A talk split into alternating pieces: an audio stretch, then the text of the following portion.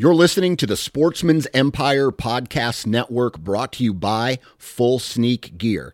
Check out their entire lineup at fullsneakgear.com. Also, be sure to check out our entire stable of podcasts at sportsmansempire.com. HuntStand is the most popular and functional mobile hunting app on the market. With a variety of base maps to choose from, satellite imagery that is updated every month, the ability to check the weather, know property information, and even catalog your trail cam pics, HuntStand even gives you the ability to import pins and location markers from other mobile apps. Visit huntstand.com or download wherever you download your apps. Enter discount code SN20 at checkout for 20% off. New from Moultrie Mobile, the Feed Hub offers first of its kind cellular connection and control for nearly any spin cast feeder on the market. When used with the Moultrie Mobile app, you can monitor feed and battery levels, run feeders on demand, receive alerts when feeders are clogged, and remotely adjust feeding times. The Feed Hub is ideal for anyone who maintains feeders. Remove the guesswork and save time by planning feeder maintenance before you drive to your hunting property. For more information, visit MoultrieMobile.com. This episode is brought to you by Visit Williamsburg. In Williamsburg, Virginia, there's never too much of a good thing. Whether you're a foodie, a golfer, a history buff, a shopaholic, an outdoor enthusiast, or a thrill seeker, you'll find what you came for here and more. So ask yourself, what is it you want? Discover Williamsburg and plan your trip at visitwilliamsburg.com. All right, guys, welcome to today's show. And joining me on the show today are two avid outdoorsmen. Now, these guys hunt anything and everything out west, but their passion is definitely western upland bird hunting. And I'm really excited to talk to them because that's something I've never done. I've done a little bit of upland bird hunting, but never done it in western states. And I know there are really, really cool opportunities out there. There are people that dive into this head first, get the dog, start training them travel all over the country looking for different upland bird species to hunt. And these guys are really into chukar hunting, which I know pheasant is, I mean, it's huge, quail, but there's not a ton of people that I talk to, even in passing, that are big into chukar hunting. So I'm really curious about it. I want to find out more, and I'm really excited about this. So let's jump into this episode with Jordan and Reed. You're listening to The Western Rookie, a hunting podcast full of tips, tricks, and strategies from seasoned Western hunters. There are plenty of opportunities out there. We just need to learn how to take on the challenges. Hunting is completely different up there. I've harvested 26 big game animals. You can fool their eyes, but you can't fool their nose. 300 yards back to the road turned into three miles back the other way. It's always cool seeing new hunters go and harvest an animal I don't know what to expect. If there's anybody I want in the woods with me, it'll be you. All right, guys, welcome to today's show. And joining me on the show today, I've got Jordan and Reed Talati. These guys are from Nevada, and we're going to be talking about all sorts of hunting that happens there in Nevada. And they are really big into upland bird hunting. So I'm excited to pick their brain, especially now that I've got a dog specifically for hunting. So Reed, Jordan, thank you guys for hopping on with me. No, thanks for having us. Yeah, thanks. Um, before we jump in to the show, would you guys mind sharing with the listeners a little bit about yourselves, maybe where you're from, your hunting history, and kind of what you do now in the outdoor space? Yeah, so I'll go first. Um, my name is Reed Talati, and uh, I've lived in Nevada my whole life. I'm from Reno. Um, started out hunting when young kid, uh, 10 or 12, and um, started out bird hunting. Since then, evolved into uh, big game hunting and and birds as well, with the emphasis on the birds. And um, my brother and I uh, started a YouTube channel a couple years ago to document our uh, outdoor adventures, not only hunting but also fishing. And so we're just having a blast right now, uh, filming and and enjoying the outdoors. Nice. Jordan? Yeah, so so uh, yeah, I'm Jordan, and if uh, can't tell, Reed and I are brothers. Uh, I'm the younger one, so the uh, the story for me is pretty much the same. You know, started hunting from a young age. Had to be um, I was too young to go hunting when Reed got to go hunting, so that was always difficult for me growing up. But um, you know, we've been hunting together ever since. And uh, like Reed said, yeah, just uh, doing the YouTube channel and enjoy uh, enjoy chuck hunting a whole bunch. I got a new dog this year, and uh, really looking forward to getting her out on some birds. Yeah, that's that's awesome. I knew absolutely nothing about chukar hunting until last year when I went dove hunting, and this this guy that I knew from church, and I hadn't seen him in years. I run into him out in the field on public land, and I start talking, and then we talk about the podcast, and he goes, "You know who you need to get on the podcast? That guy right over there." And he points over, and there's this guy who's got a dog that is like way more well behaved than any dogs that we bring out in the field. And he's like, that guy is one of the best chukar hunters in the country. And I was like, really? I was like, I don't even know about chukar hunting. And so I go over and talk to him. And I wish I knew his name because you guys are into chukar hunting. And apparently this guy is like the dude to know in the chukar community.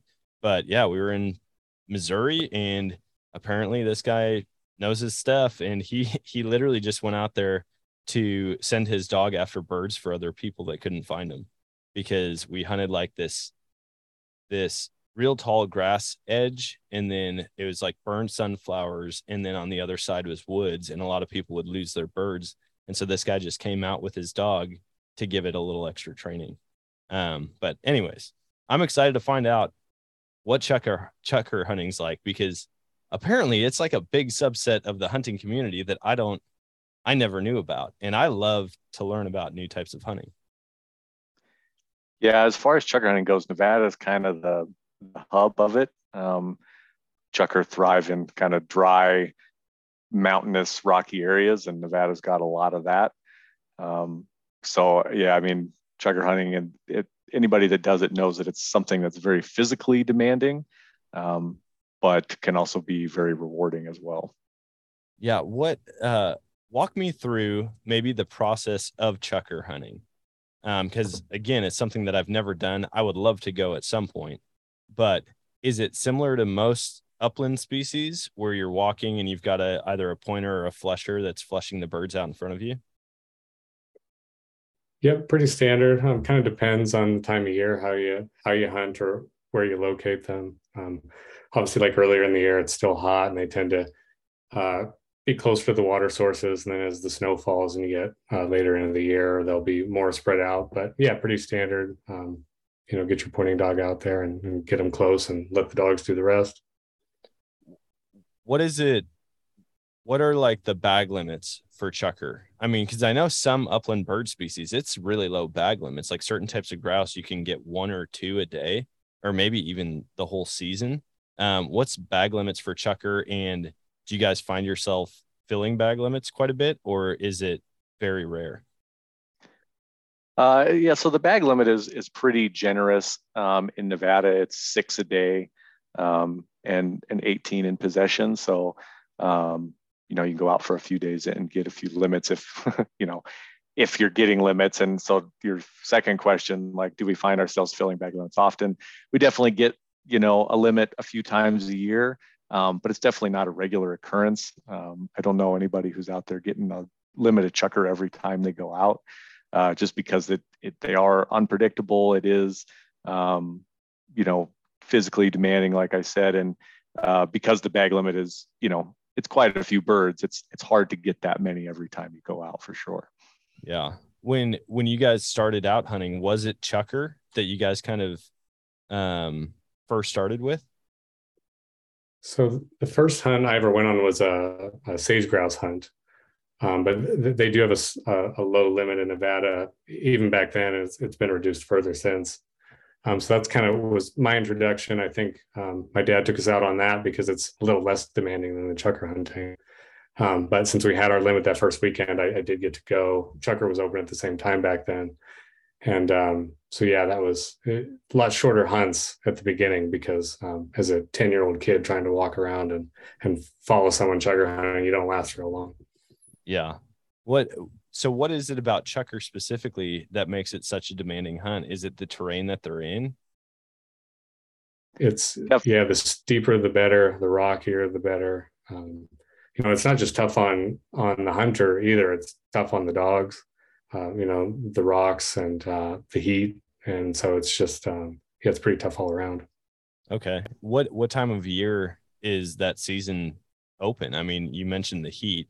When I think of hunting, most of the time I'm hunting in the fall, you know, with the ex- exception of spring turkeys. And so I think like temperatures dropping. Is it like a midsummer type of deal, or uh, what are the conditions out there? It's still in the fall. Um, the season runs from the middle of October to the end of, or the yeah, the end of January, basically.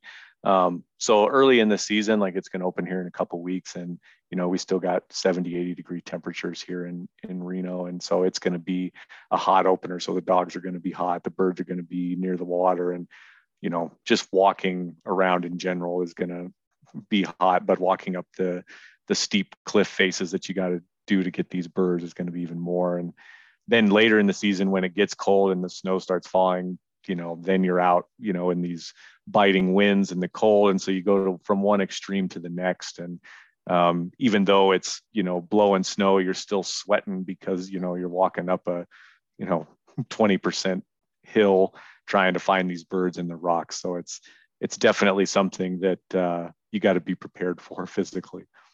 Yeah, that sounds, I mean, it sounds amazing. It sounds like quite an adventure and like it puts you in some pretty cool country. Um, I I feel like I did the listeners a disservice. We're gonna back up a second. Would you guys mind just explaining Chukar to someone for somebody who doesn't know, like myself, up until last September, I had never really heard about Chukar hunting.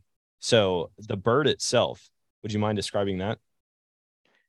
Sure. It's a chukar is a, a partridge. Um, it's probably a little bigger than a, a, Hungarian partridge and maybe a little bit smaller than like a, a ruffed grouse or a blue grouse. Um, they're kind of a dullish gray color on their back, and um, they've got some really sort of flashy, kind of black and uh, lighter yellow uh, feathers around the breast.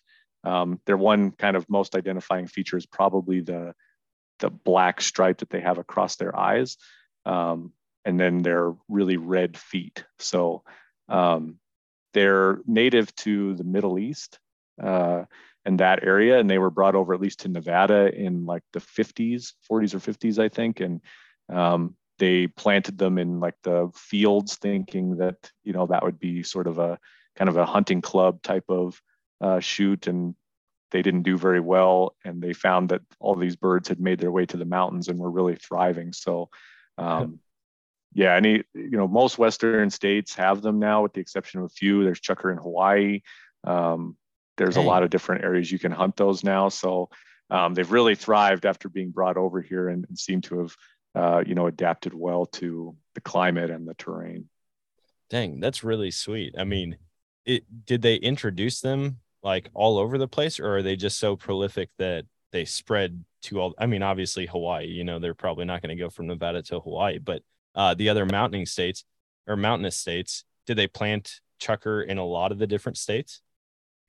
I believe they did uh, plant them in most of the states and um, kind of the similar history to Nevada, where you know they didn't really understand that the the mountains were where they were going to end up, and once they did, they just really took off. And so, um, you know, the, the desert climate with the the rocks and the the cliffs in those areas, you know, Idaho, Southern Oregon, Nevada, Utah, Arizona, all those places really blew up with with chukar once they figured out what they liked. That's awesome. And I I can't believe I just I'm just now putting this together. I was just in Reno. So you guys are there.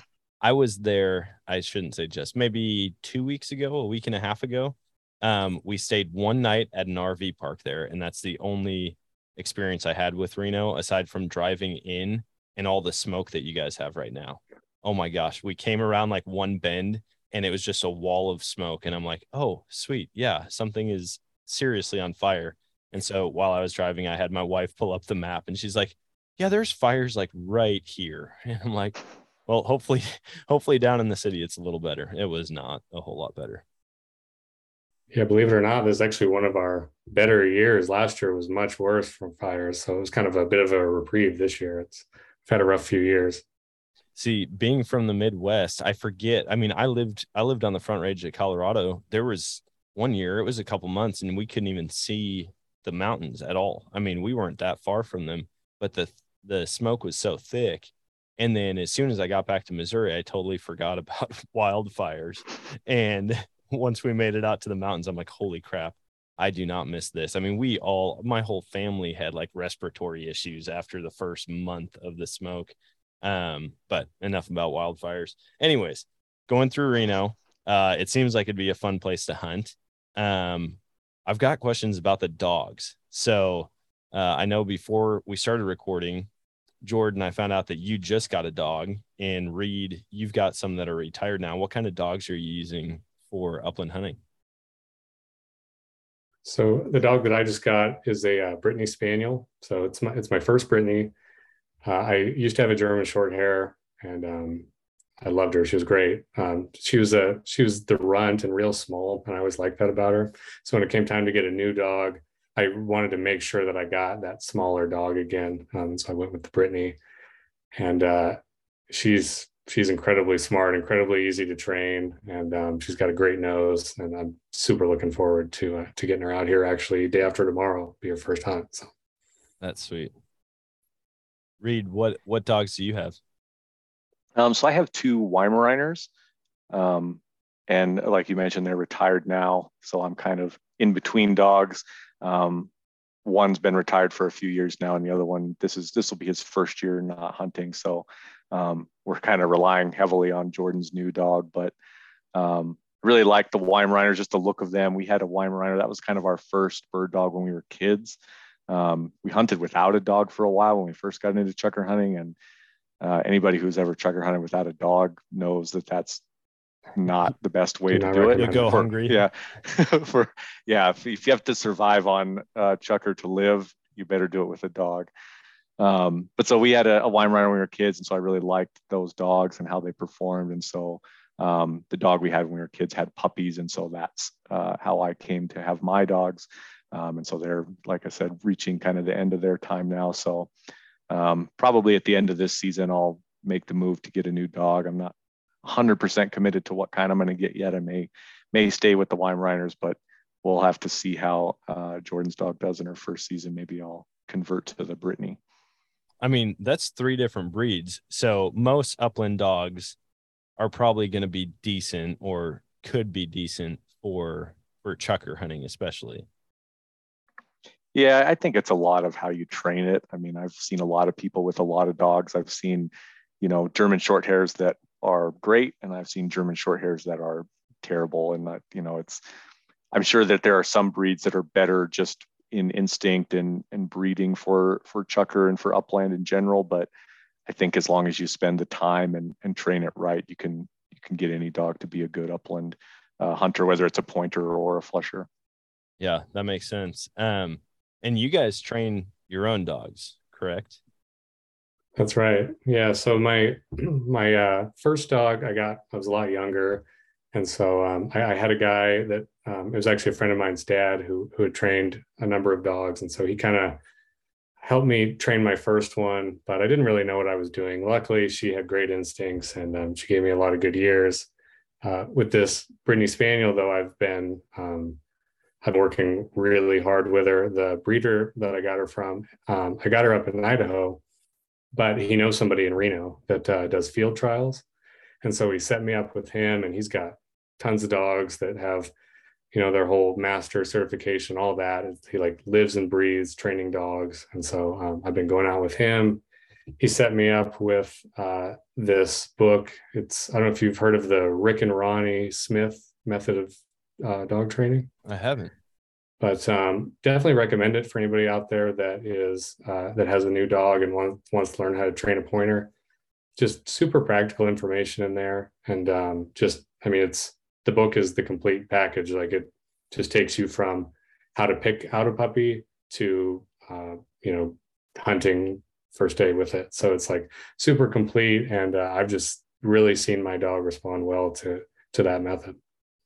That's cool. I'll have to check that out. Um, with having a new pup myself, I mean, I've done a little bit of training on my own. Uh, I I was told that you can do some training, but really at like the four to six month mark is when they start really showing potential and and getting into training. Uh, is that what you guys have seen or do you guys start training like right out of the gate what what is that point where the dog starts to to pick it up really well so yeah that that's where i kind of differ from that that rick and ronnie method where they kind of want the dog to be a little bit older but my philosophy is like just do as much as you can with the dog for whatever age they are. So like um, my dog annie um, i had annie at home for like two days and i was teaching her already to whoa. I say hold but um, even if it's only just for like two seconds at a time. And so you know it's just like as much as she can do the training session lasts two minutes maybe um, because she's a puppy and she doesn't know what she's doing and she's not coordinated but you know as the days and weeks progress it gets more and more and so by the time she was six months old i had built up this huge bank of training already and um, now today she will stop on command I mean, perfectly. She could be 100 yards away from me and she just knows hold means stop. And I credit that to to getting started so early. So that, that's kind of my philosophy. Man, I want to see. I have, I think, out of all types of hunting, upland is probably the one I have the least experience with. I I used to be the bird dog for my uncle, and that did not go well at all. Um, we my cousin and I would go through a cornfield in front of my uncle, zigzagging, and he had a waterfowl dog that we'd let run around with us. And I can't tell you how many pheasants we saw run down the corn rows, and you know they never flew up. We I don't think we had ever shot we ever shot a pheasant when when we were doing that. Um, but that's about the extent of upland bird hunting um, experience that I have, and so I feel like watching dogs work in that different avenue or different setting would be pretty sweet, especially in the mountains. Like when you think of upland bird, a lot of people think of the Dakotas or big grassy plains or uh, short stubble uh, crop fields, but the mountains would be a whole different level. There's definitely some some pretty breathtaking views out out chukar hunting, and um, you know if you ask any chukar hunter or pretty much any upland bird hunter, like what's the best part of of upland bird hunting, I guarantee you they're going to say the dogs. Um, you know, it's fun to go out and, and flush a bird and shoot it, but watching the dogs work, seeing a really great point, you know, and then you get the bird and the, the really great retrieve that comes with it. Like that's what keeps you coming back. It's not, you know, shooting birds is definitely fun and that's why we do it. But um, the dogs are definitely the, the piece that, that gets you obsessed with it. Yeah. I, I hear that from almost everybody who works with dogs, and I get it. I've seen dogs work in different aspects of hunting, and it it seems to take over the passion, right? Like for me, I can't use dogs for whitetail deer hunting. Uh, I can for other types of hunting like squirrel and rabbit. Um, I've been on a, a mountain lion hunt um, and just watching the dogs work and do what they absolutely love and you can just see it. You can see their passion for it. That alone is addicting. My problem is i love dogs so much that if it were up to me i'm, I'm glad i have a wife that kind of keeps me grounded. Otherwise i would have a dog for every type of hunting. I'd have like 15 different dogs and I, i'd just be running them all the time yeah i've definitely seen people like that where it's you know they're got somebody who has this hunting dog it didn't work out okay let me take it off your hands let me see if i can train it. And so um, yeah we just were on a fishing trip with some people recently who have you know i think six or seven dogs they said and you know they're big hunters and and they do like trials and stuff like jordan said. So you know they definitely into it in that way. But um, yeah it, it is something that could get out of hand if you're not careful. Yeah have have you guys ever thought about doing the trials with your dogs or have you um, i know that in and of itself can become uh, pretty addicting and uh, lots of travel and money go and go into that. Yeah, I I had entertained it briefly when I first started training with this guy, but um, I think in the end it's not really for me, just because the the thing that I just particularly don't um, enjoy about it is is we're not out deep in the hills. Like that's that's a lot of it for me is like going out on this adventure um, you know, deep into the mountains to to go um, hunt with your dog, and it's just it's a little bit um, too set up for me. And that's not to say that um, you know anything against anybody that does it. Just that was kind of what made me not make the final leap to, to doing the trials. Yeah, I I could see that being the case. I feel like it would be similar to like going and fishing up in Canada at this remote lake. And then your buddy's like, hey, dude, let's stop doing that and we'll just fish the city pond right down the street.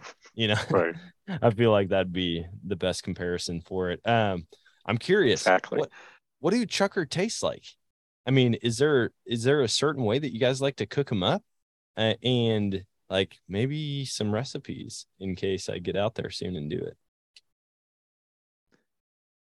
Yeah, I mean, uh, the old adage rings true with chukar. Chukar tastes like just like chicken, you know, um, and, and it kind of does. It's a white meat. It's definitely very lean.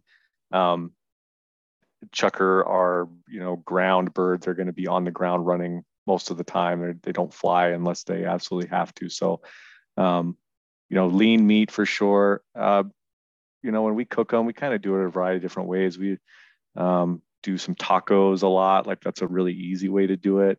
Um, sometimes I'll do like a, you know, a pasta dish, like a chukar parmesan or something like that. It's, I'm not a chef. I'm, I'm okay at following a recipe. So basically any recipe that you like with chicken, replace chicken with chukar, and, and you'll be all right. I have found that if you're making chukar for someone else, um, usually breading it is the safe way to go. So, you know, bread some little um, like popcorn chukar or something like that. So, um, people not used to it do tend to find it a little bit lean for their taste. Okay. I'll, I, I love trying new wild game recipes. That's like, if I had a thing, it would probably be that. Um, and so I'm I'm really curious. I like trying different birds too, because you know, everybody says everything tastes like chicken, but they all have their own just little individual flavors. Like for sure, for sure.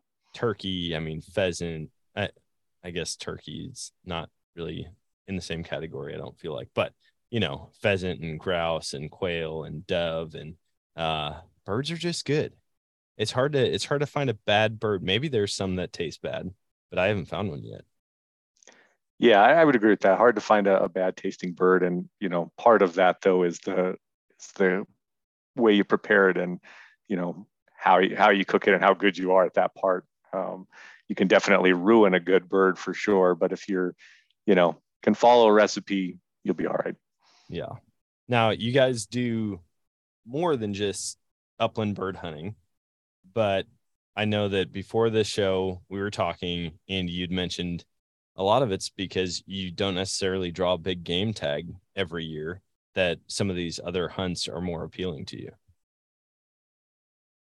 right so so yeah um actually we had a pretty lucky year last year with tags but i drew a tag that i'd been waiting over 20 years to draw um, so i'd been put in since i was in like sixth grade um, so I, I drew a desert bighorn tag um, and my my wife drew an elk tag last year too, and she'd been waiting close to 10 years for that. So that's the kind of scale you're on, at least for the exotics. And but even deer, deer, you know, we're lucky to draw um, every few years. I've even started going to archery in an attempt to get more tags, and um, it's still pretty tough to draw.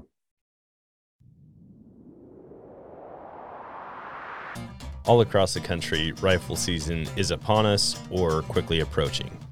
Whether I'm hunting hogs and whitetail in Texas or mule deer and elk in the Rocky Mountains, I've got a do it all rifle system. I've taken a Browning Hell's Canyon Speed in 6.5 Creedmoor and topped it with Vortex's precision matched rings and a Viper PST2 5 to 25 by 50 first focal plane scope. If you're looking for increased accuracy, an unmatched warranty, or just to start building your own all season rifle. Check out what's new from Vortex at vortexoptics.com and head to your favorite Vortex dealer to make sure you're ready for everything fall can throw at you. Dang. Yeah, that would be difficult. Um I I'm fortunate in the Midwest. I mean, I've seen leftover or extra doe tags go as low as three dollars a piece. And I mean, you can. There's some people who they'll go out and shoot seven or eight deer a year, and um, so the whole draw process, I draw or I apply for points and I play that whole game every year in certain states. But Nevada is not somewhere that I have. But maybe it this isn't like a a whole scheme to get people to not put in there, right? You guys are being genuine. It's hard to draw. it's definitely hard to draw, and especially in the last few years, like there's been way more applicants. Um, not even just like non-residents, but residents as well. And the one thing I will say about Nevada is, you know, you have to wait your your time for sure, but when you do go, I have found that you know it's there are animals available, and you know you got to put in the work, but it's not you know you don't wait ten years to go out there and not see anything. Like it's I think it's managed well. You know it's a it's a very dry state, and there's not as, as much habitat as there are in some other states. So um, there's definitely you know a reason why there's it's so hard to get a tag. Um, but I don't think it's a you know, I, I think it's managed well. And so, you know, that's why we got into birds just because we love hunting. And, you know, if we're going to strike out, um, we might as well go do something. And, and we've branched out. We've uh, gone to Montana to do like the uh, non-residents, not over the counter. You sort of have to like draw the general tag, but you know, it's pretty much a guarantee or a very good chance anyway. Uh, so we've done that. We've gone, uh, you know, like turkey hunting in Oregon the last couple years. Uh, believe it or not, you, the turkey is a lottery draw in Nevada as well. So um, it's definitely something you have to be mindful of and, and plan accordingly. Yeah, that um, the the whole draw process. I mean, there's all sorts of mixed opinions about it, but it's good to hear that once you do draw, there's a lot of opportunity or a lot of encounters with the animals because that's something that's difficult as a non-resident going to going to a state paying non-resident prices for big game tags. And when it's over the counter you know those units typically have a ton of pressure and you might not see any animals. I know this last season me and some buddies went out to colorado and we we saw a bunch of elk two days before season opened. And then we went four days without seeing an elk on the hoof. And i mean that's wow. that's devastating as a non-resident. And there were four of us that came from out of state and we never filled a tag. And you know that's a lot of money. That's a lot of time. That's a lot of phone calls to the wife explaining it's going to be a couple more days before we come home uh, all all to go out there and you know strike out. It, is the success rate higher in nevada do you know or do you know what the success rate sits at for say like an elk tag yeah, I think for, oh, oh, go ahead. Oh, I was just, I think, um, and correct me if I'm wrong, right? I think when Kindred, Kindred, my wife got that elk tag, I think success rate was something like 40 to 50%, I think, in that area. So, jeez. Yeah, that's insane.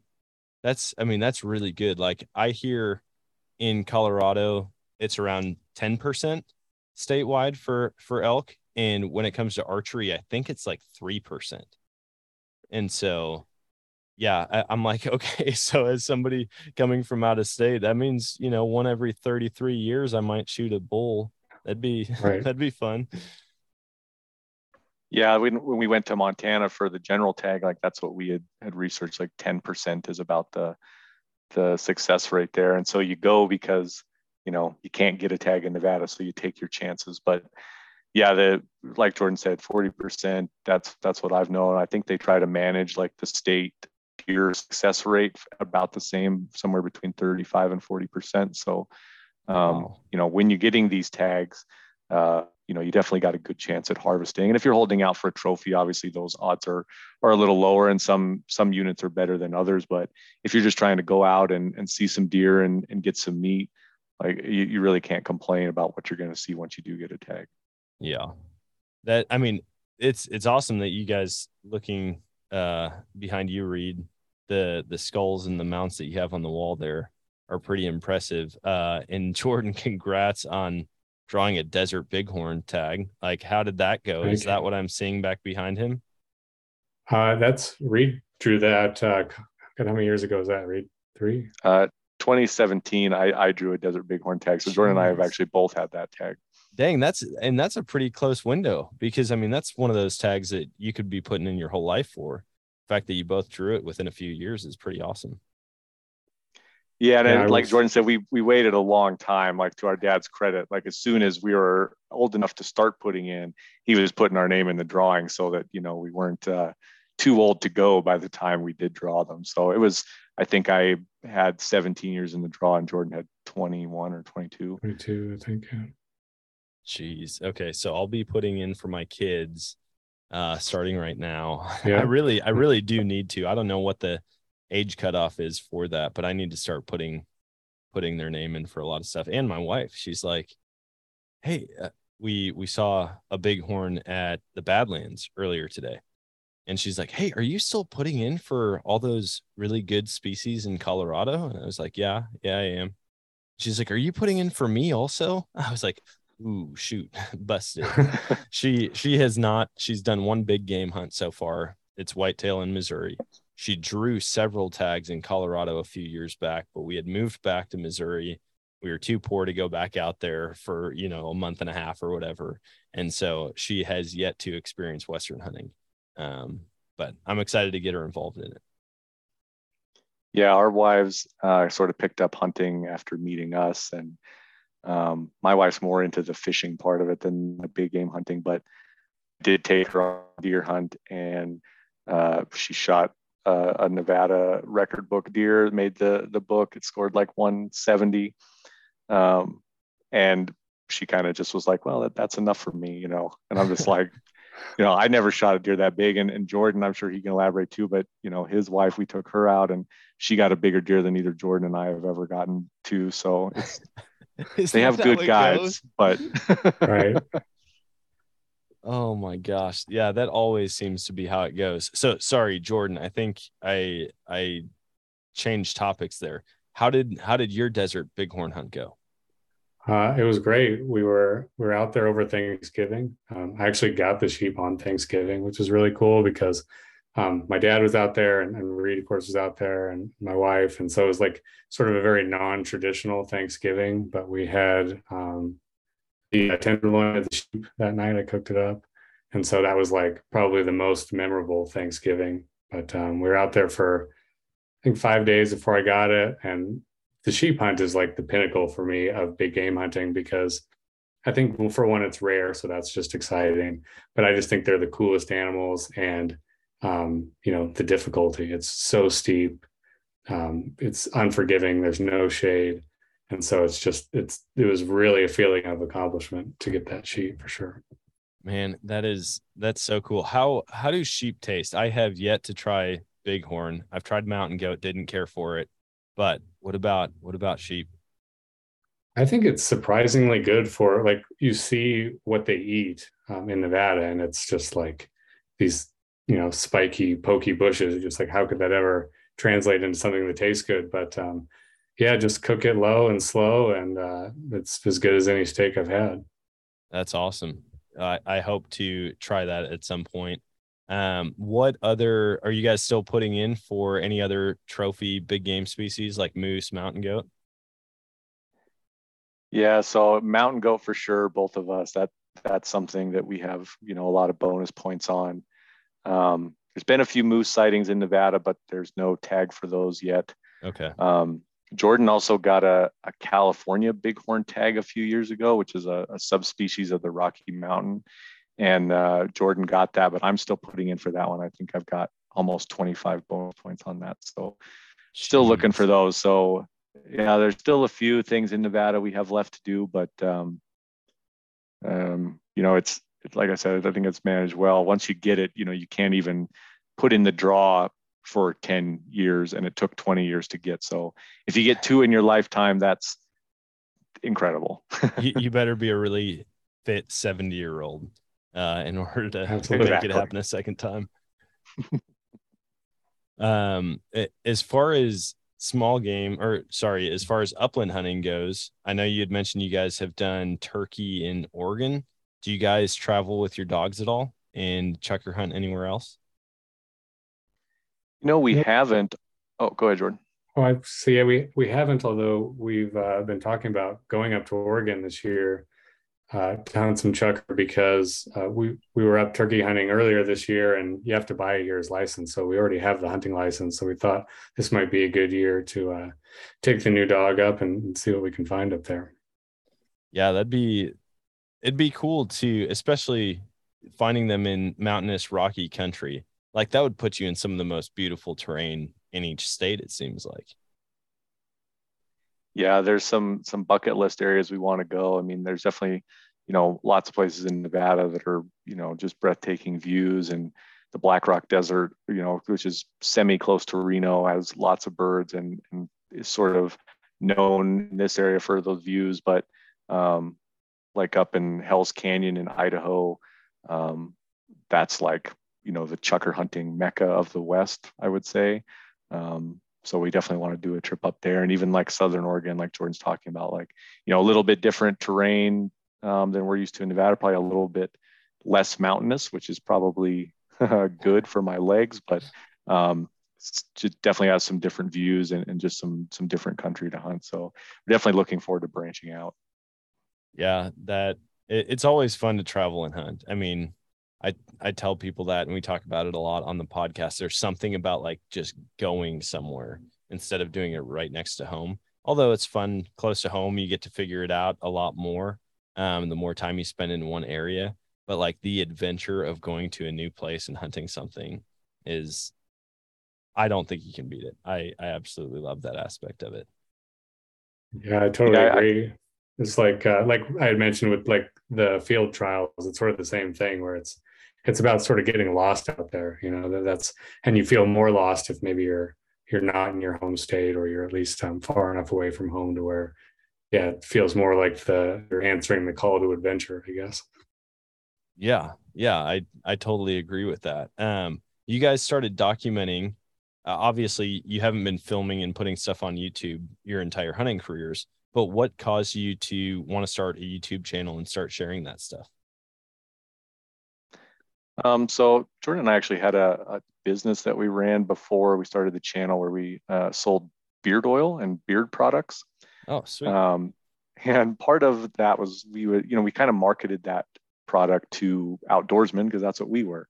Um, and the scents were sort of, you know, based on that. But in part of the marketing, what we did was we, you know, film ourselves out hunting or out fishing or whatever, and, and use that sort of as marketing material. And what we found over time was that that was the funnest part of running that business. It wasn't the selling of the product or anything like that. It was, you know, we get to go make a little video for this on a hunt that we were going to do anyway. So um, it just sort of morphed into that and, um, you know, a way to sort of uh, do what we love and, and share it with other people. And so far, it's been really rewarding and really fun. And um, it kind of took what we enjoyed about the outdoors and, and makes it even better because we get to, to share it with people who, um, you know, do it themselves or are learning to do this. And, you know, we get people asking us questions all the time on like social media, you know, how do I get into bird hunting or, you know, what are your advice for training on dogs? And it's, you know, it's kind of odd that someone would be interested in what you have to say about that, but it's, it's, it's really cool. I I agree with that 100% when people ask my opinion on things as if I'm some type of expert. I'm like, whoa, whoa, whoa. I'm just like, I'm an everyday dude. I just like to talk about it. And, you know, uh, now I've got a platform. For some reason, people like to listen to me um, just rant and complain about turkey hunting or get excited about deer hunting or whatever, you know. Um, and so it's definitely interesting. Once you have that, even if it's just a couple people when they're like oh my gosh i follow you like i can't believe i'm actually talking to you like thank you for responding to me it feels pretty weird yeah there's a, a fame is too strong of a word at least for us but um, you know that aspect of it. And it's it's given us a chance to showcase you know kind of jordan and i's relationship as brothers which people seem to identify with. Like jordan and i are very competitive. Um, you know our when we go bird hunting every year there's a, a trophy at the end of the year for whoever gets the most birds. Um, and there's a rule book associated with that for like, you know, because when we were younger and we didn't have the home responsibilities that we have now, you know, we would be taking time off work or we'd be, you know, calling in sick to go hunting or whatever it was. and it was, got a little out of hand. So now there's like a, you know, rules on you got to like let the other person know and you can't, you know, use your vacation days to, to further yourself in the what we call the chukar derby and there's all these rule books to, or rules to make sure that we don't tie each other if there's like a discrepancy between who shot the bird and so people have really like taken to that because they have similar things with their family members and um, you know just being able to like show that you know hunting is kind of a family thing and that's how we treat it is is a fun thing to show people. So first of all i absolutely love that. I love com- competing with hunting. I don't know what what it is about it.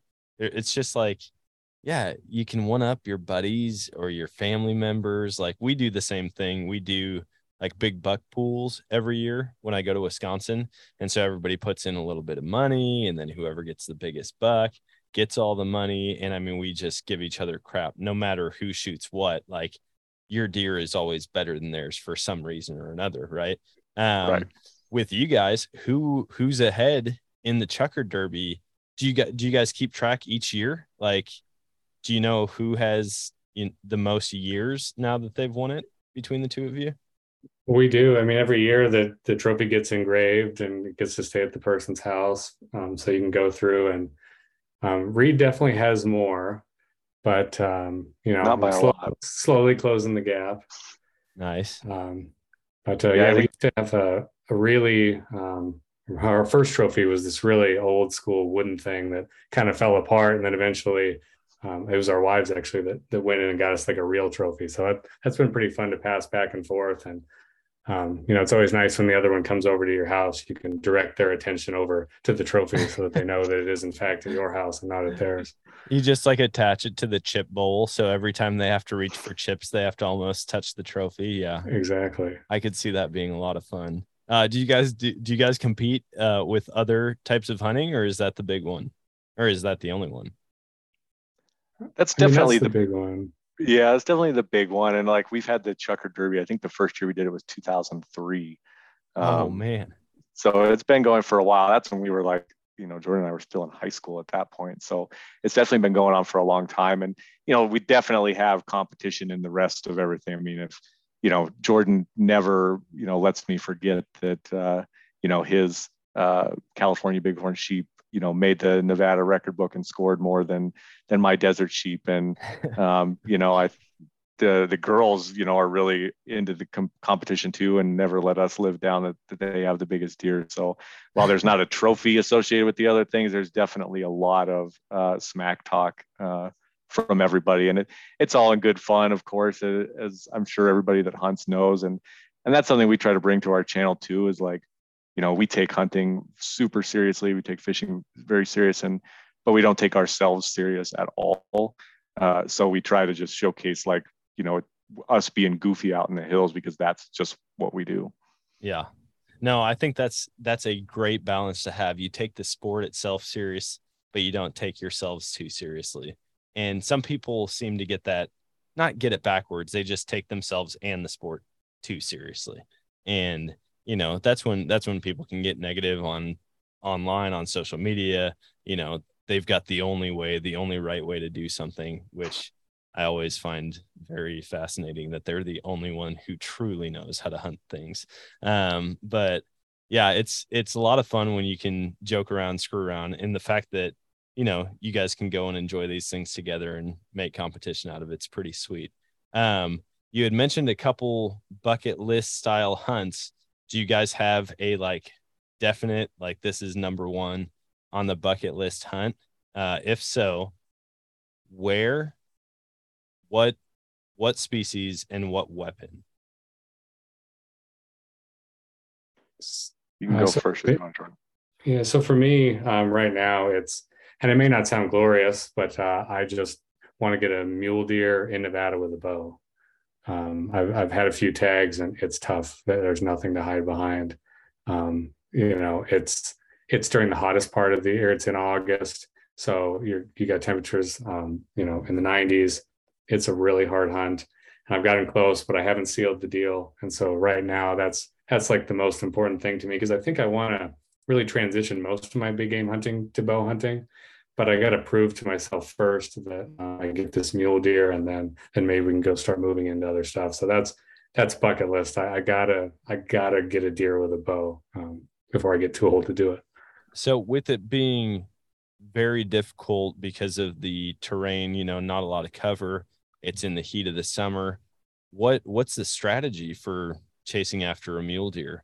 Is it sitting near watering holes or transition points to watering holes? So when I first started bow hunting, I didn't know hardly anything about it, and so I would that was kind of what I my strategy initially, and it just doesn't really never really seem to work out for me. The, the deer have their different places they go, and I was never really in the right place at the right time, and um, so the spot and stock has has worked um, has gotten me a lot closer to deer um, than anything else, and so uh, yeah, I mean you can use the the cliff faces to hide um, and crawling on your stomach. That's kind of the thing. You know, the sagebrush is everywhere.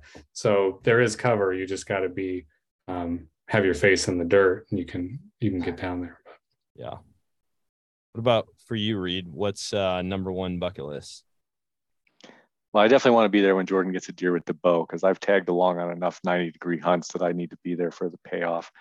Um, but for me, like I don't know, Jordan and I've talked about it, and I, it's going to happen here in the next few years. But I'd really love to go to like Alaska or or Canada and do like a um, a caribou hunt or moose caribou combo, and you know do the the unguided drop you off, you know, let you hunt and come back and, and get you. And so a lot of work before we get to that point, but that's sort of like the dream. Like that's like the ultimate, you know, you're on your own, you're out in the wilderness, you know, getting lost, like we talked about earlier. Like that's the the pinnacle of uh, you know the kind of the backcountry hunting. Um, so I definitely love to to do something like that. Yeah, I that resonates a lot with me, and not that Jordan, your hunt doesn't sound amazing, but 90 degrees and hunting just don't go well together. I agree. It's not amazing. It's just something I have to do. uh, but yeah, Alaska. I mean, it's it's such an amazing place. I've been twice. I I got to do a deer hunt on Kodiak one year, and then I tagged oh, nice. along for a deer hunt another year. And we didn't put a ton of emphasis into the deer hunt the second trip I went on, but getting dropped off in the middle of nowhere. I'm talking like pick the point that is the farthest from another human being, fly me in, drop me off, and let me like float back out or hike uh, back, yeah. you know, 20 miles and pick me up 20 miles farther south 10 days from right. now. You know, like that's my, that's for sure 100% my dream hunt. And people don't understand like Alaska you can do these hunts pretty cheap up there. Yeah. Honestly, like looking at the price for an Alaskan moose tag versus a Colorado moose tag, by the time I get all my points and, you know, a hundred dollars a year for preference points. And if I don't draw it for 20 years, and then on top of that, a $2,400 tag, if it doesn't go up by that point, um, you know, right. you can almost do a, an Alaskan moose hunt just for that, not even counting the cost of gas and everything um, to drive out and lodging and you know however you play it. But Alaska, look, I don't know if you guys have looked up prices for for Alaska hunts, but they are very very reasonable. Yeah, I've sort of seen that. We've done you know a little bit of preliminary research, and it's you know yeah the, the cost is not the prohibitive part as much as just like the prep and the the time that you need to take to do it and make sure you do it right and you got the right gear and all that stuff and you know, going from a climate like we have in Nevada to Alaska definitely is a switch in gear. But like I said, it's definitely going to happen in the next couple years here because, um, you know, it's just too too good of an opportunity to pass up. Well, and if you guys didn't know about it, I know because you guys hunt together all the time. There is the Alaska Air credit card. If you spend a thousand dollars, you get basically a buy one get one free ticket round trip. So, may that may be something to look into as uh okay. as you get closer to actually planning out your hunt. Yeah, yeah, that's that's a good tip. What uh what's on the agenda this year? What what did you guys draw or did you draw anything um there in Nevada? And I know you mentioned chukar hunting is coming up this weekend. Um, but what else do you guys have planned in the outdoor space?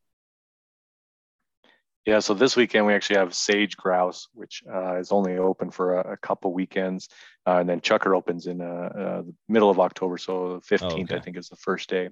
Um, but so right around the corner, um, I did draw a mule deer tag this year, um, so that's coming right up. In fact, uh, October 5th is the first day of that season, so we're going to be headed out there on that. And then uh, Jordan's wife also drew a tag; she got pulled as an alternate, so. Um, what area did she get, Jordan? You can maybe elaborate. It was the same area you had for archery last year. Yeah, it's 181 through 184, which is um, yeah. Well, I don't know if anyone knows where Fallon, Nevada is, but the, there's a naval air station out there, and it's it's sort of near there. But um, yeah, it's probably three hours from Reno. Oh, okay.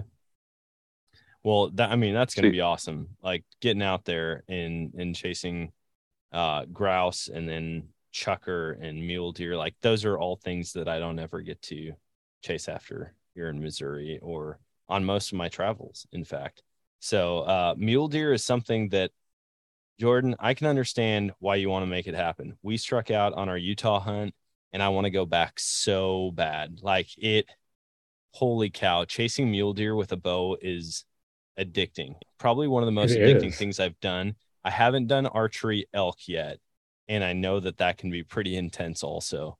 But transitioning into archery just seems I don't know why. Do you, do you have an explanation for why you want to transition into archery? Um, because I I see it a lot with people. They start with rifle and they it seems like making everything harder on yourself is the progression in our sport. Yeah, in fact, I've made it so hard on myself that I'm having a difficult time harvesting. Um, but absolutely, I mean, it's like like we talk about with chukar hunting. The biggest appeal for me there is how hard it is. Like I like it to be hard. I find that really rewarding, and so I feel like yeah, the natural progression is now bow hunting is is that much harder, and um, you have to be that much better at, at sneaking up. So um, yeah, just trying to get my skill to catch up to the difficulty now yeah, it's it's I don't I don't know why it just seems so much more intense when you have a bow. And you know, obviously you have a closer range that you have to get to when you're archery hunting than when you're rifle hunting, but um I love it. I love it all. I just love all sorts of hunting. Nevada is going to be on my or it is on my list. Hopefully it's something a place that I can go and hunt soon because the West, I'm telling you, there's just so many cool opportunities. And Chukar in the mountains of Nevada, that sounds like a pretty good one.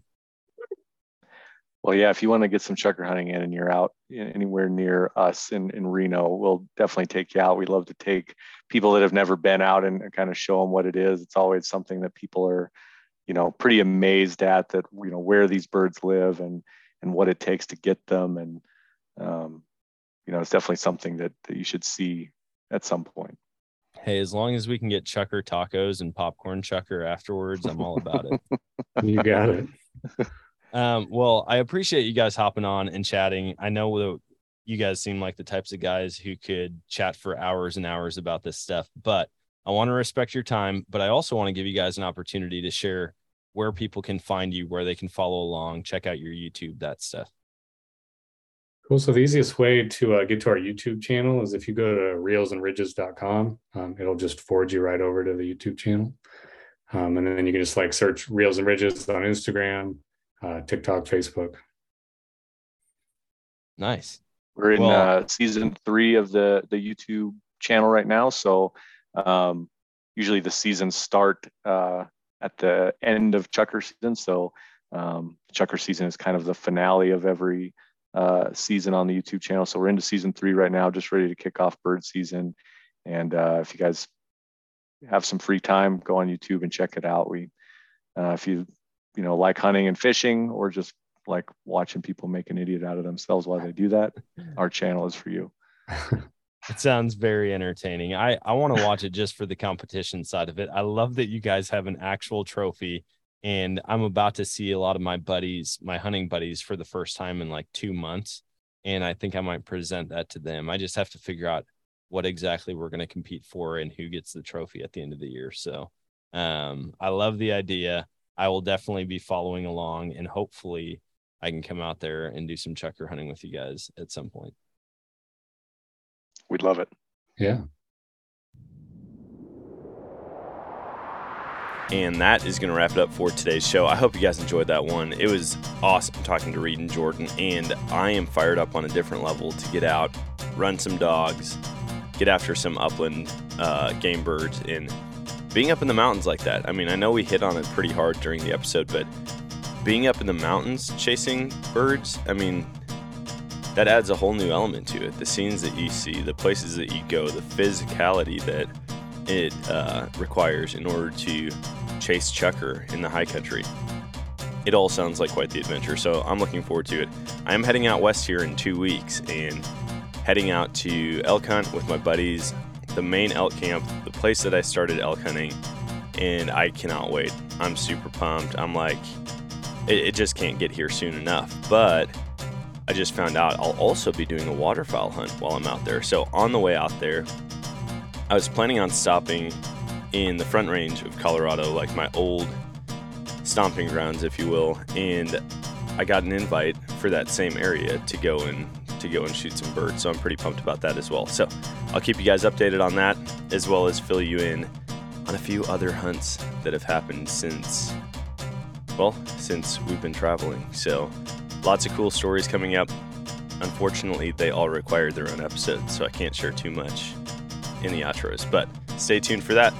Until next time, get out there and chase new adventure.